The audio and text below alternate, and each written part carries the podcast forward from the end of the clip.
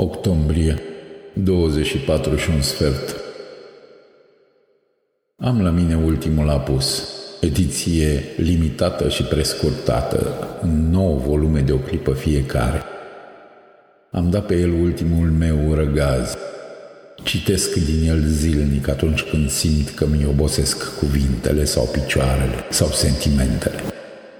M-a costat jumătate din viața mea sau ultima femeie zidită între coperțile ei de lumină. Brutărița cerului, cea în liliac alb cununată cu fiul rătăcitor. Am la mine ultimul răsărit, știi? Eu îl privesc întotdeauna în picioare, desculț în iarba înrourată de o seamă cu bunicul meu care era, de o seamă cu bunicul lui care era, de o seamă cu străbunicul bunicului meu. Și tot așa, până când toți răsar deodată din același pământ și din aceeași lumină, toți desculți și setoși de rouă și sângerând de putere și de patimă, păcătoși până la puritatea lacrimei copilei mele. Și mai am ceva mărunțiș de o viață și de o acasă, să nu crezi că te-am uitat muierea zilelor mele, cele de iubire înmuiate în vin până la prăsele.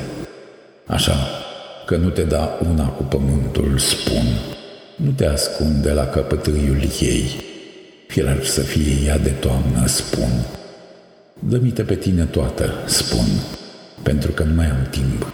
Numele mamei mele îmi stă pe buze precum sărutul vieții și al morții. Între un răsărit și un apus nu mai e decât o singură dorință, precum marea e ea singură între țărmurile sărate de lumină. Nu există țară pentru oamenii fără speranță femeie. Fă-mă să râd, fă-mă să plâng, fă-mă cenușa a cuvintelor mele de dor. De dragoste mă țin cu tine de ele. Cerșetor la capătul de zi al răbdării tale, Doamne, Așternem răsăritul și apusul în poemul cel cu crin.